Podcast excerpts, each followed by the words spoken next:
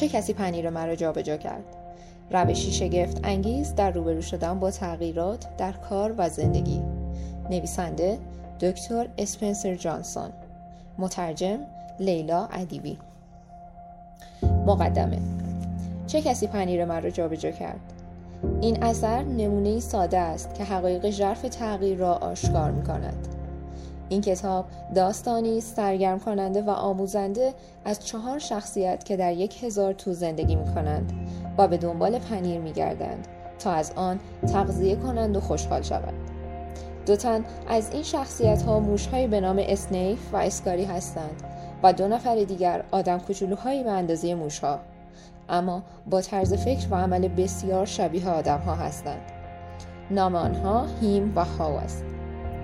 پنیر استعاره از آن چیزی است که شما می‌خواهید در زندگی داشته باشید.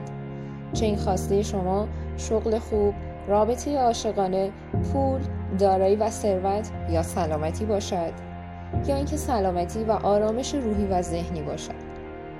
هزار تو جایی است که شما در آن به دنبال چیزی که می‌خواهید میگردید. مانند سازمانی که در آن کار می‌کنید یا خانواده یا جامعه ای که در آن زندگی می‌کنید. در این داستان شخصیت ها با تغییر غیرمنتظره روبرو می شوند سرانجام یکی از آنها با موفقیت از پس تغییر برمیآید و هرچه از آن تجربیاتش یاد گرفته است روی دیوارهای هزار تو می نویسد.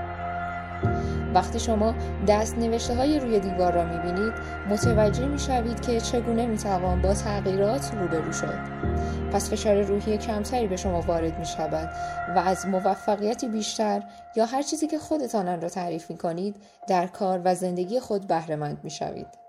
تنها یک ساعت طول می کشد تا این داستان را که برای تمام سنین مناسب است مطالعه کنید.